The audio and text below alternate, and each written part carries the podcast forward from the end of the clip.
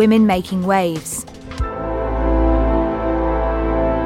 Not that I do this every year. In fact, I don't remember the last time I did this, but I am actually clearing up the house. Your house is always pretty clear, though, isn't it? I mean, it always looks very presentable, Mm. your house. Well, you're very kind, Linda, but no, no. I, I suppose because it's our house, I know where things are. So when people come round, I'm sure this is what happens with most people that I put things that I don't want to see in the house that are a bit under. I put them in mm-hmm, cupboards. Mm-hmm. So you know, when you have, you must know this. So when you have people around for dinner or just in the day for lunch, and you think, oh gosh, that room, you know, when you just mm. stuffed everything in. And I think for my own benefit, I like to put it away so that the house is tidy. Do you not feel like that sometimes? Uh, well, yes, but then you end up with a load of stuff in cupboards. In Yeah. the back of my mind, that starts to irritate me as well. All these things that you've got Yes. in cupboards, because that's not tidy either, is it? But anyway, that's what I've been doing. Most of our children are left home now and they've all got their own places. But I've had to get them back to the house because they've left stuff in the cupboards.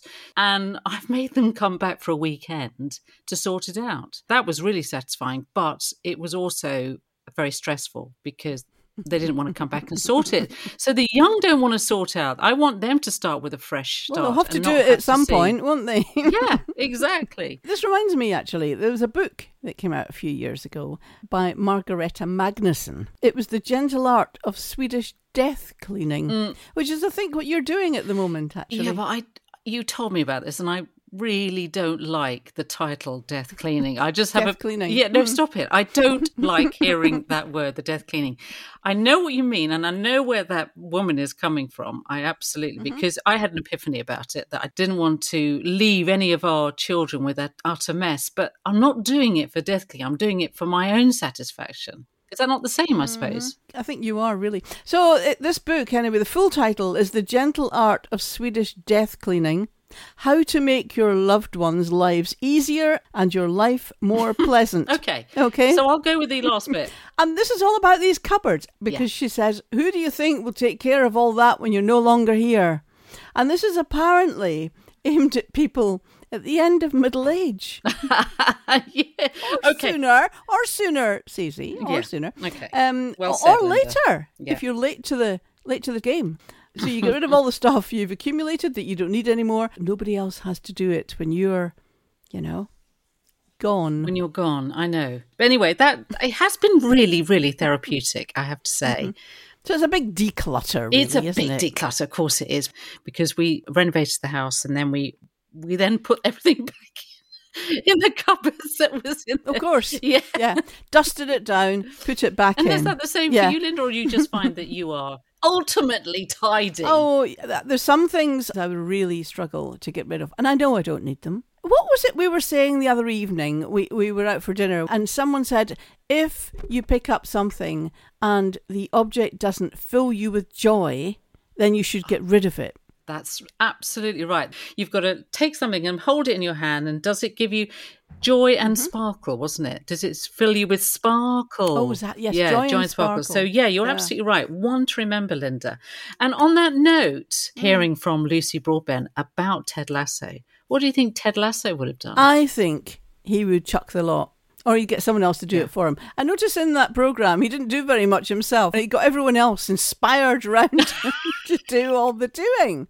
So we're going to be speaking to Lucy Broadbent, um, who's written a book called What Would Ted Lasso Do? Ted Lasso, of course, the television programme, which has been a massive, massive hit. Everybody talking about it. And we've both watched it, haven't we? And it's absolutely brilliant. Who's our other guest then, Susie? Well, the wonderful Katy Searle, who was up until recently the senior controller of the BBC News. Very interesting lady, very fascinating. What she had to say was quite interesting.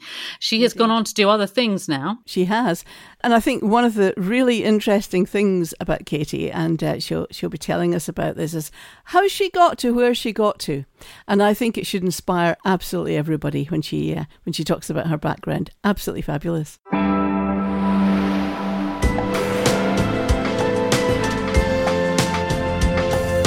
You're listening to Women Making Waves radio show and podcast, brought to you by Susie Thorpe and Linda Ness. This show is all about women doing extraordinary things.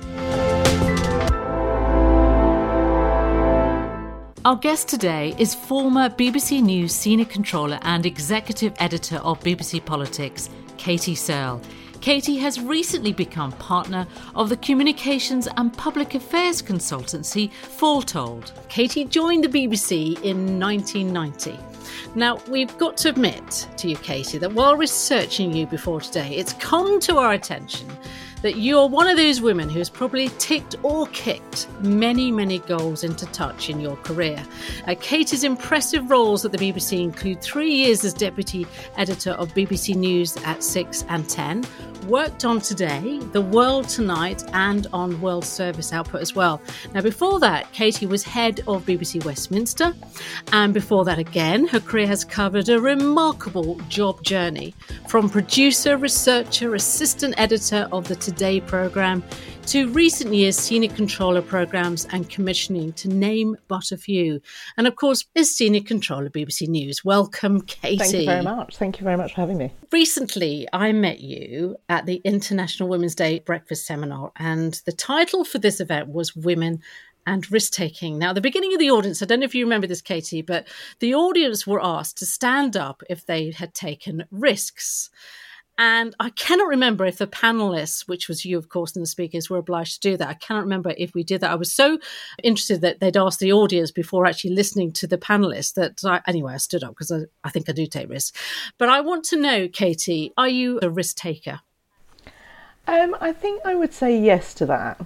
I think really it depends, you know, de- lots of words have done lots of definitions. And so I think if you ask my friends, if there was a cliff in front of me, would I jump off it? I think I would jump off it. I'm always really looking for the next opportunity. And, you know, so to go back to the definition of risks, it's not always about jumping off a cliff, but it is about pushing yourself forward. And I think that's my definition of risk taking is not sitting back and thinking, okay, this will do because of whatever reason you want to sit back. And that can be a range of things. It can be a lack of self confidence, it can be being too frightened to speak out, it can be a fear of failure. And I think that day, actually, Susie, we talked quite a lot, or I talked quite a lot about a fear of failure. Mm. And I think that is a really important phrase around risk taking and what you're going to do with that risk taking and your total fear of failure. And I think, particularly, it's a my experience anyway is that that's a particular thing for women as well. Yes, that's exactly what I was thinking when when you said that actually Katy. I think women are far more timid about making making a fool of themselves, I suppose, um, stepping up and maybe looking silly. And I think it's it's such a shame. Well, for me, I think I definitely got bolder in my thirties. So I wouldn't want to give the impression that I ran into the BBC thinking, hmm. you know, age 19, that I knew everything. It was completely the opposite. You know, when I started there, I'd, I'd got there because I'd applied and applied and applied, and at that time they had essentially a secretarial pool, and you could you could go in and pass a typing test. And because I'd been rubbish at French A level, I was chucked off French A level, and I was made to do typing at my college. And I used to spend most of the time smoking in the smoking hut and not very much time typing. Um, but luckily, I did enough typing to pass the BBC test by one mark. I remember it so clearly. I got 101 points and the pass mark was 100. And um, I really wasn't very good at typing, but I just about got the touch typing nailed. And and so lucky for me, I was you know introduced to the BBC, and I was uh, so I had to go in for an interview, and I was given a job as a, um, I thought, grandly titled radio production assistant, which was basically a secretarial kind of typing up contracts. But for me, it was the most exciting thing. And at that time, I was I was terribly frightened about it. You know, as the BBC was, you know, the absolute sun in my life. You know, that was where I was going to get to one day. And to get there at 19 was completely not my expectation at all. and I went in, and literally, apart from the other production assistants, literally everyone I met had been either at Cambridge or Oxford. And they're lovely people, and lots of them are, you know, very, very good friends of mine, terrific people, but had a very different background to mine. So I was very fearful going in, and it was only really in later life that I managed to take on the fear of failure. When you say you were very fearful, obviously you were fearful, but it didn't put you off having a go. So when you say you didn't go to university, does, am I right in saying you didn't go to university? I remember you saying at mm. the, the talk that you, you skipped university, that wasn't for you. Sometimes I always think when you go to university, it's a, it's a, a level of confidence, isn't it? It's bringing you up. But for you and many, many women, university was not for them and you had that fear but you still moved forward so what what's behind that what's behind this oh i'm stepping out of my comfort zone have you always been like that I don't really know. I think probably if you spoke to my sister, she would say I was always like that. And I think she always says you're the most determined person I know. And I think that's probably that word is is quite a good word for me. And I was really weird actually when I was little, or kind of in my early teenage years. And again, if you spoke to friends of mine um, who knew me at the time, then they were slightly baffled because at age 13 I was doing voluntary shifts at Kingston Hospital Radio in Surrey um, going around to all the sick patients, poor things, and asking them for requests on our station, and then going back and doing all the work there. And um, on a Tuesday evening, my dad used to drop me at the hospital and pick me up a couple of hours later. So that was 13, and at 16, I was working again, just voluntarily, at London's Capital Radio, which I thought was just the most cool station on earth. yes. And by chance, I lived in Esher in Surrey at the time and so did two of the biggest DJs. Kid Jensen, you'll probably remember, he was a very big name um, back in the 80s, mm-hmm. and, um, and a DJ called Mick Brown. And they used to get the same train as me.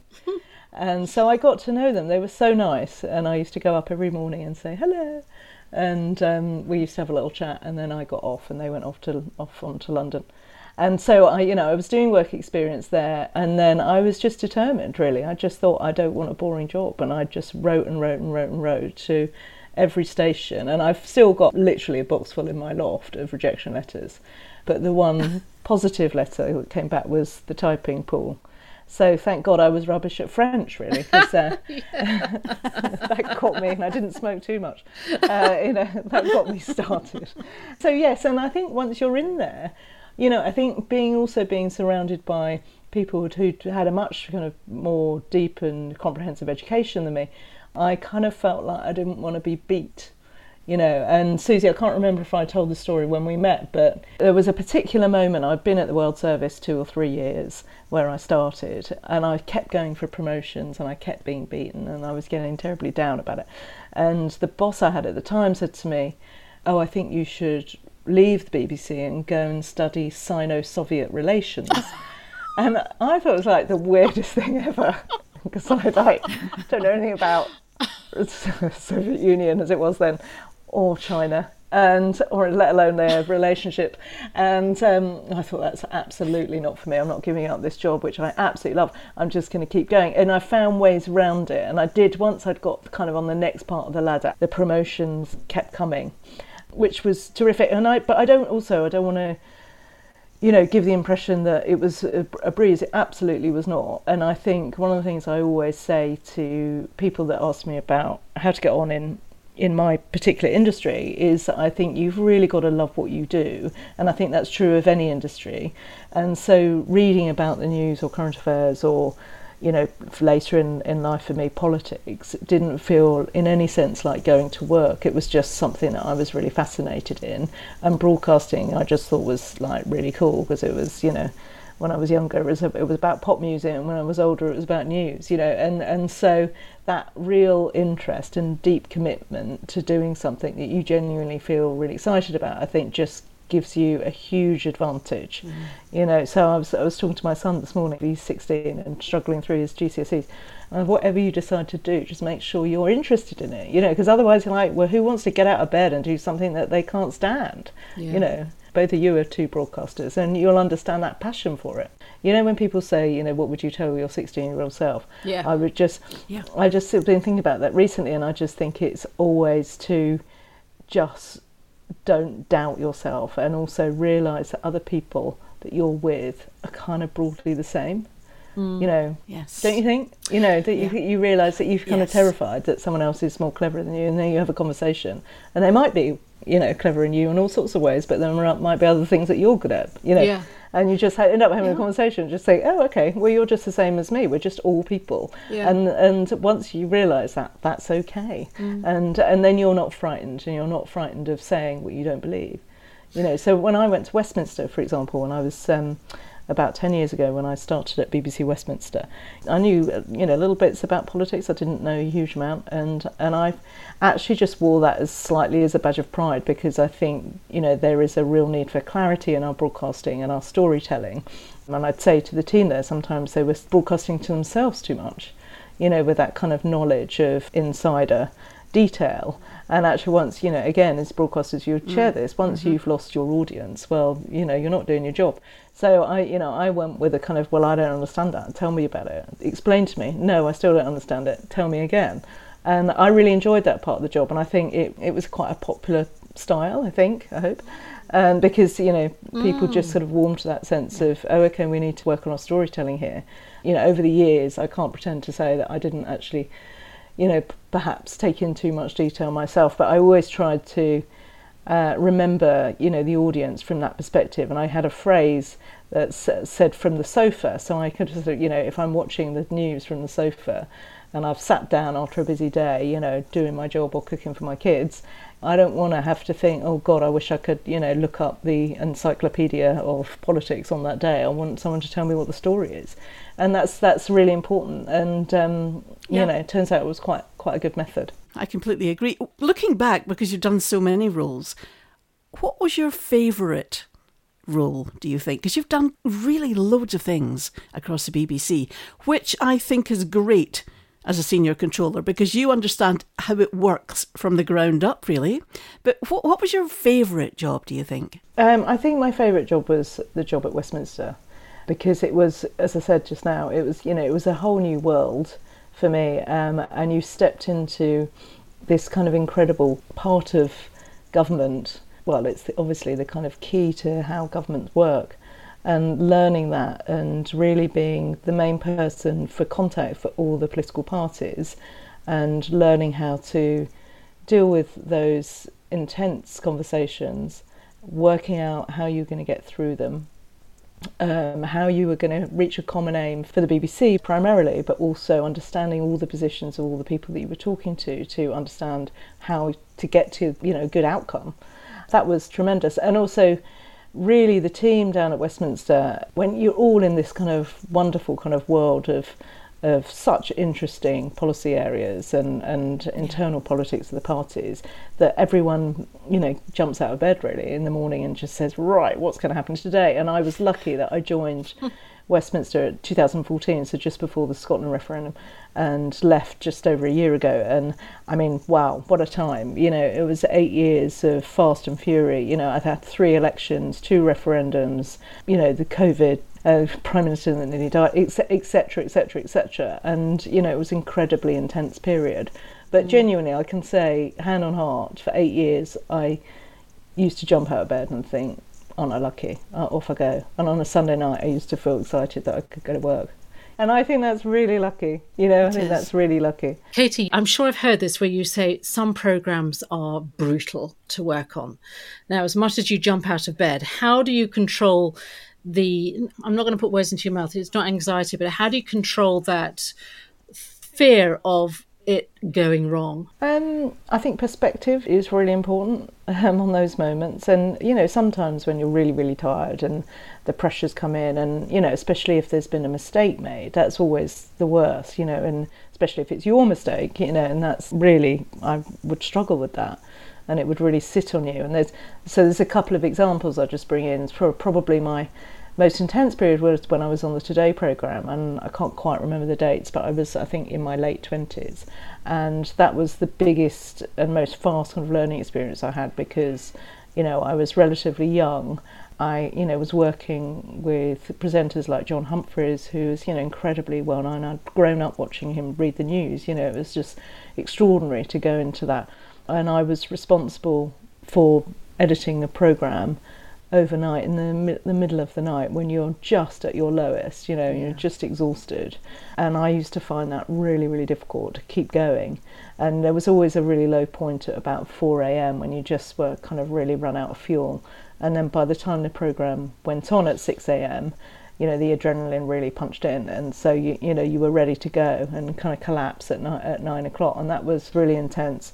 And then the other one that comes to mind with, with that prompt you've given me is on the 10 o'clock news when I was editing the 6 and 10 o'clock news, which was, you know, I said I love Westminster, and that's true, but editing the 6 and 10 o'clock news is, is a really close second. It was just the most mm. extraordinary, privileged job. But missing a story, as any journalist um, would know, is the worst feeling in the world. and what would happen is you put out the 10 and. Um, get to bed half 11 midnight wake up to hear the headlines in the morning. And if everyone else was reporting a story that you turned down or hadn't noticed or you know just decided not to run for whatever reason uh, it definitely the worst feeling in the world you know just was awful um, and of course, you realise as you get older that actually just things like that happen, and you know. But it's a, a, terrible feeling and this huge feeling of responsibility. And so, I mean, how do you get over it? You pick yourself up and go again. You know, uh, yeah. the next day is you're going to get the story right. And you know, again, it, when we talked about determination, and um, it's definitely something that I just would feel if I had a problem, it would just make me double down and think, well, I'm not going to let that happen again. And I'm going to read more, I'm going to understand more, I'm going to really consider it. And have I done everything to make sure that that mistake doesn't happen again? When you started, you said you started effectively as a secretary and you have worked your way up to the top, really. Is that still a route that someone could follow if someone is listening to this and they're thinking, oh, I'd love to be, I'd love to be in the news, I'd love to work for the BBC? Is that still a route or do they have to go to train to be a journalist and all the rest of it nowadays? I mean, it is, I definitely think it's a route, and I think you know, go back to what I said earlier. I genuinely, and I really, I hope this doesn't sound too naive, and you know, I hope I'm just not looking at it through too many rose-coloured spectacles. But I think that if you are willing to really put the work in, and that means not just turn up and do the hours, it means really, really do the work that's required outside those particular hours. You know, it's, it's the reading, it's the in my terms, you know, it's, it's the reading all the news, it's listening to all the competition, watching the competition, thinking about what developments are coming in the industry, etc. And if you're going to do that, I think you can kind of do anything, you know. And I, I, I genuinely think that. I mean, look, journalism training is great, and you know, if you want to do that, that's fantastic. And you know, in many ways, I wish I'd done that. But I applied for loads of different courses um, I didn't go to university, but I did try and get on BBC schemes and other courses, and I got rejected from all of them.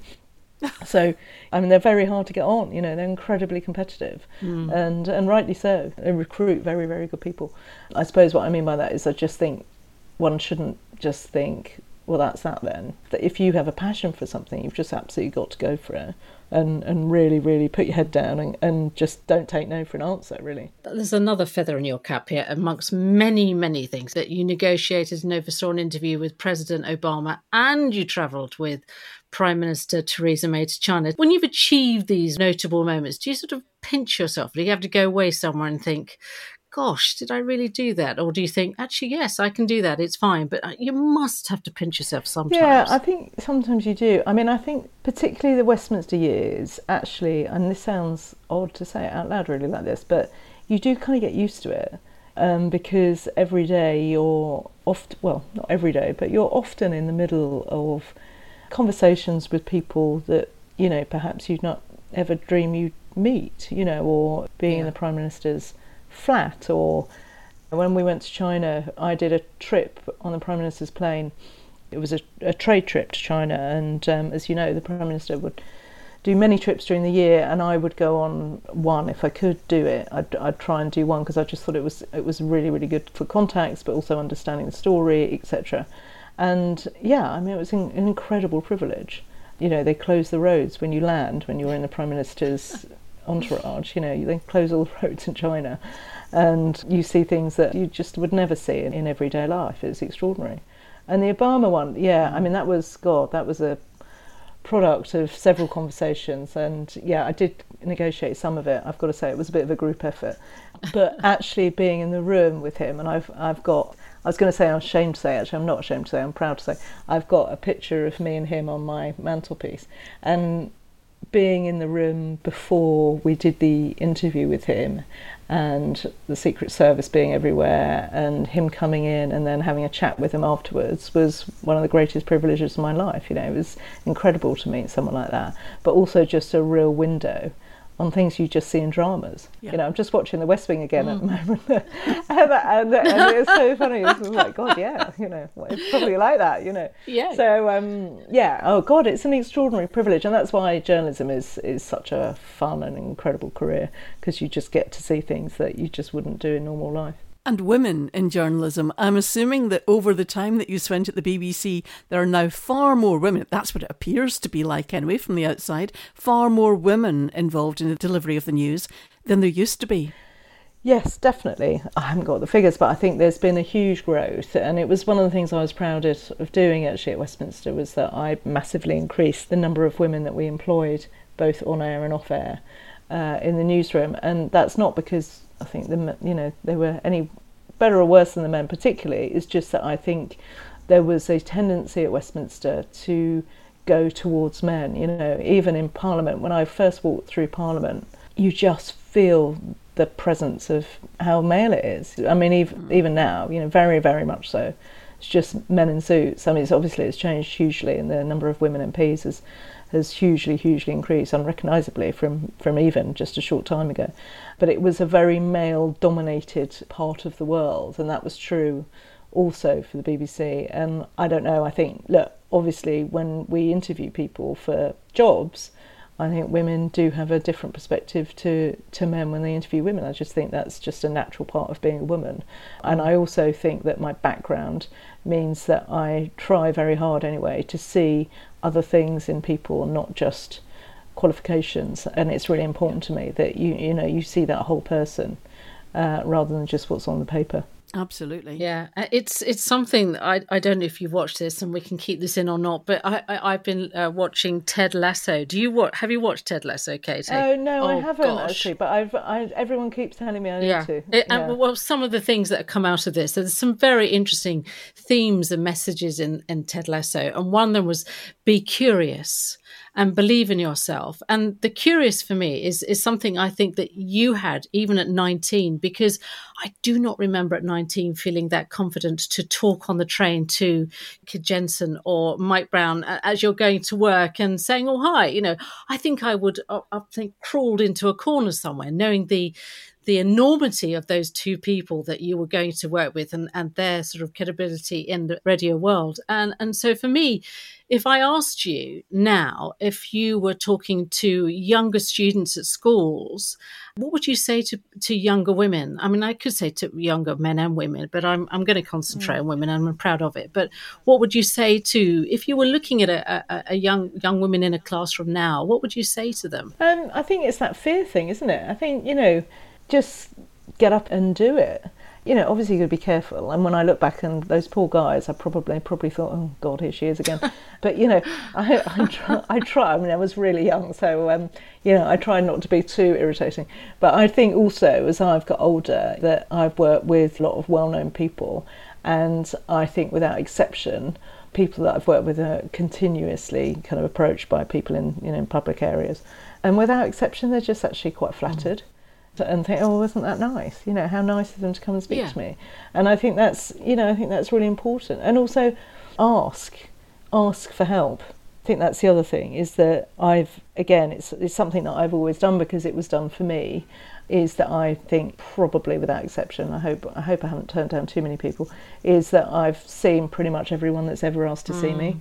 and and there's a lot of people just because of my job title, you know, people want to come and see me and chat about work and how to get into the BBC and and I think that's giving that back is really important. Just one final question, Katy. Your work life balance.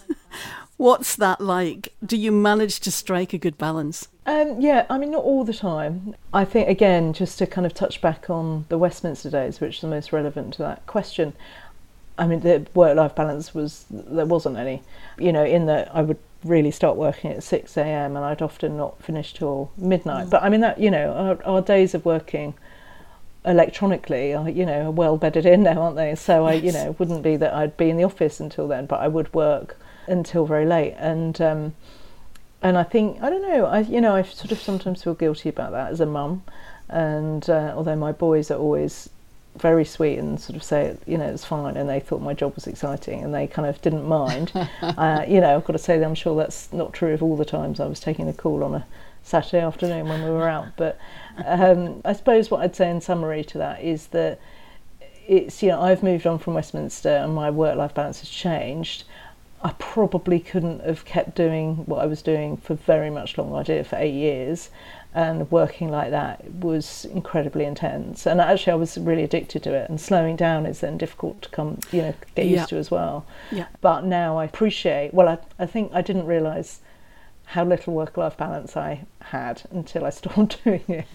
So you know, it's it's recognising that you probably want to get off the train and and reset a little bit. It's been really enlightening talking to you, and I hope everybody listening today will take something out of this because it's very important to be talking to women like you, Katy. So I thank you very much from both of us that you were able to join us on Women Making Waves today. Thank you. Fantastic. It's incredibly kind of you to have us. Thanks so much.